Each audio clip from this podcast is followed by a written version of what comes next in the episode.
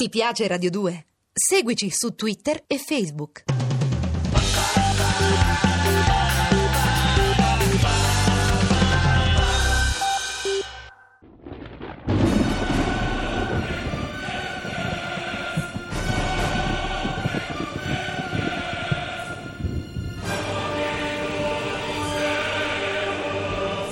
La furia di Eimerick.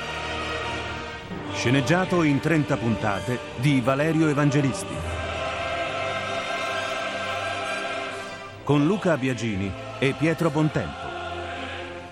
Regia di Arturo Villone. Terza puntata.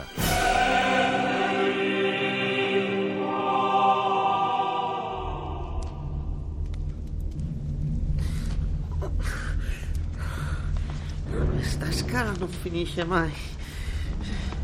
Poi, visto che sono io a camminare avanti, mi prendo tutte le ragnatele in faccia. E rassicuratevi, frate Bagheni, siamo agli ultimi gradini.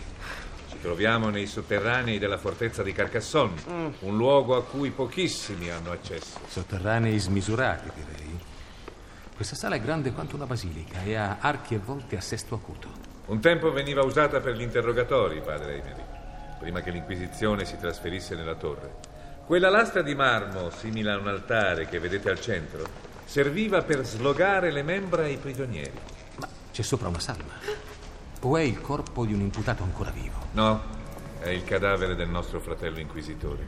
Fate attenzione, è quasi decomposto. L'ho fatto trattenere qua perché poteste esaminarlo. Chi l'ha portato Carcassonne, padre Arnaud? Suppongo che non siate stato voi a recuperarlo nel Carsi. In realtà non so chi l'abbia condotto fin qua. Credo i suoi aguzzini, forse in segno di minaccia. L'abbiamo trovato all'ingresso della fortezza. Non è stato facile capire di chi si trattasse. Ma che orribile fedore! Fortuna che qua giù fa freddo come in una ghiacciaia, altrimenti la putrefazione sarebbe già completata. Sì, alcune parti del corpo sono meno deturpate delle altre. Padre Nicolas, guardate le mani. Sembra davvero lebbra. Se osservate bene, però, noterete che anche le ossa sono corrose, come se un ustione avesse agito oltre la carne dopo averla divorata. E se si trattasse di un acido, padre Arno? No, frate Bagheni. In quel caso la pelle sarebbe stata distrutta, non staccata dalle falangi. Eh. Come si chiamava questo confratello? Era un mio vecchio amico, padre Roland de Sarlat. Forse lo conoscevate anche voi, Nicolas. Svolgeva le funzioni di inquisitore vicario in Aquitania fino all'arrivo degli inglesi. E l'altro domenicano che riferiscono ucciso alla stessa maniera era padre Ernest Rainal, che agiva a Périgueux.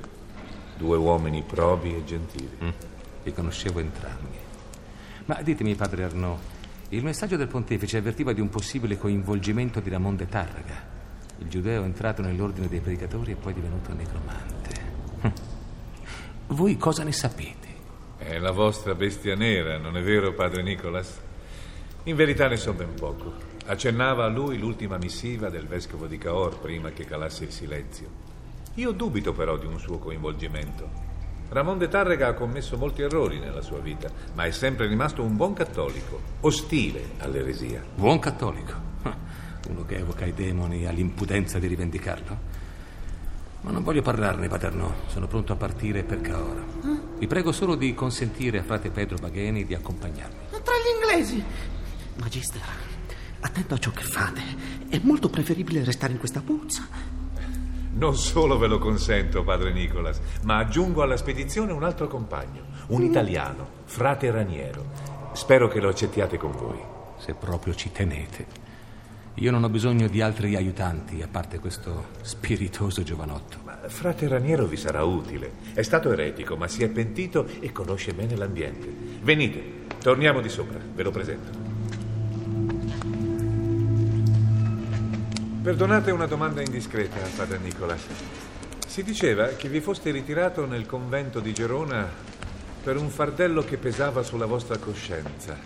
È vero? No, no, non è vero. E se lo fosse dovrei parlarvi di cose che non conoscete. Una bambola che brucia tra l'erba e altri ricordi remoti. Tutte faccende che non vi riguardano e che comunque non capireste. Rispetto il vostro riservo. Però devo dirvi in tutta amicizia che vi trovo cambiato in confronto all'immagine che conservo di voi. Sarà che sono più vecchio. Comunque continuo a detestare chi cerca di impicciarsi degli affari miei, anche se è un mio superiore. Scusate. Beh, eccoci arrivati. Ora vi conduco nella cella di frate Raniero. È un tipo un po' tormentato, ma vedrete, sarà un eccellente compagno di viaggio. Padre Arnaud de Saint-Cyr, i tipi tormentati muoiono giovani.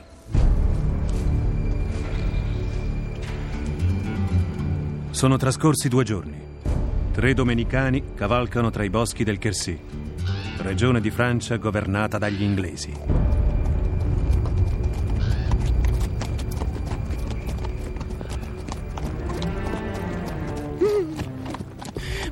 Peggio che nella cripta di Carcassonne. Ma guardatevi intorno. Alberi rinsecchiti, foglie accartocciate, nebbiolina che sale dal suolo. Ecco, sta pure cominciando a piovere. C'è più desolazione che sulla faccia di frate Raniero, il che è tutto dire. Perché che cos'ha la mia faccia? Ah, niente. A parte le occhiaie infossate e l'aspetto febbrile. Avete poco più di vent'anni e sembrate pronto per il cimitero. Smettetela, frate Pedro. Le vostre continue facezie cominciano ad annoiarmi. Sappiate che non mi divertono affatto. Non ambisco a tanto, Magister. Come si fa a essere divertenti dopo che padre Arnaud ci ha obbligati a portare con noi questo semicadavere? Sentite, Pedro Bagheni, non ne posso più delle vostre provocazioni. Se devo scontare la colpa di essere stato un eretico, ditelo apertamente. Ce l'avete con me, questo è chiaro. Ma perché? Ce l'ho con voi, non perché siete state un eretico, ma perché siete il ritratto della tristezza. Spargete attorno un'angoscia contagiosa come la peste. Finitela, Pedro. Quanto a voi, padre Raniero, Arnaud de Sancy ci ha spiegato che siete stato un eretico, ma non ci ha detto a quale eresia avete appartenuto. Prima sono stato con i patarini, poi con i fratelli del libero spirito. Mea culpa, mea maxima culpa. Fatico a prendere sonno quando penso ai miei peccati. Infatti si vede che dormite in piedi. Anche Giuda faticava a prendere sonno. Per poter dormire si impiccò. Guardate quell'uomo! Là, tra i cespugli! Oh, sant'Iddio, è un mostro! È orribile! Signore, aiutaci! Calma, calma. È già sparito. Certo che non avevo mai visto nulla di simile. Un corpo nudo di vecchio con la testa di un bambino. Di un neonato, volete dire? Aveva i lineamenti appena abbozzati. Padre Eimerick, è meglio che torniamo indietro. In questi boschi abita Satana! Sì, sì, sì, avverto anch'io una presenza ostile, magister è palpabile, viscida, mette i brividi. Ma siete impazziti! Avete scordato chi siamo? Siamo la Santa Inquisizione, i Domini Canes, i mastini di Dio. Si è mai udito che Dio possa arretrare davanti al suo avversario? Perdonate, Magister. Sì, scusateci. Avete ragione voi. È stato un attimo di smarrimento, magister. Solo Dio può perdonarvi. Ora frugate tra quei cespugli e vedete se ritrovate il mostro. Ne dubito, ma non si sa mai.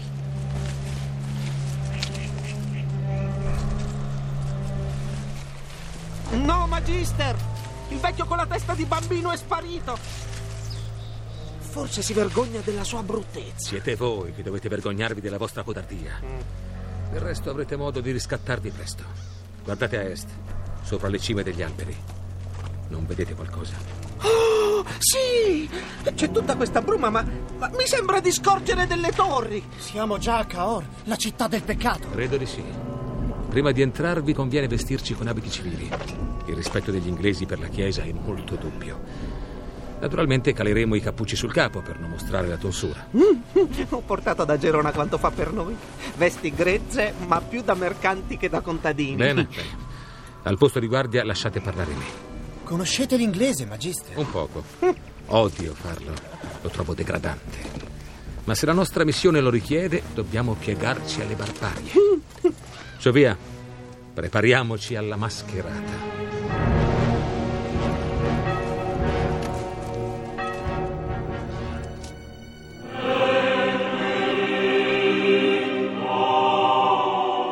Abbiamo trasmesso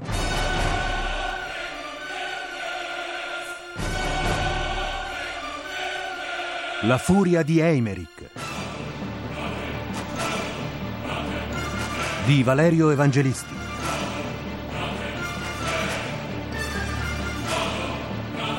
Con Pietro Bontempo, Renato Cortesi, Luca Biagini, Alessandro Quarta.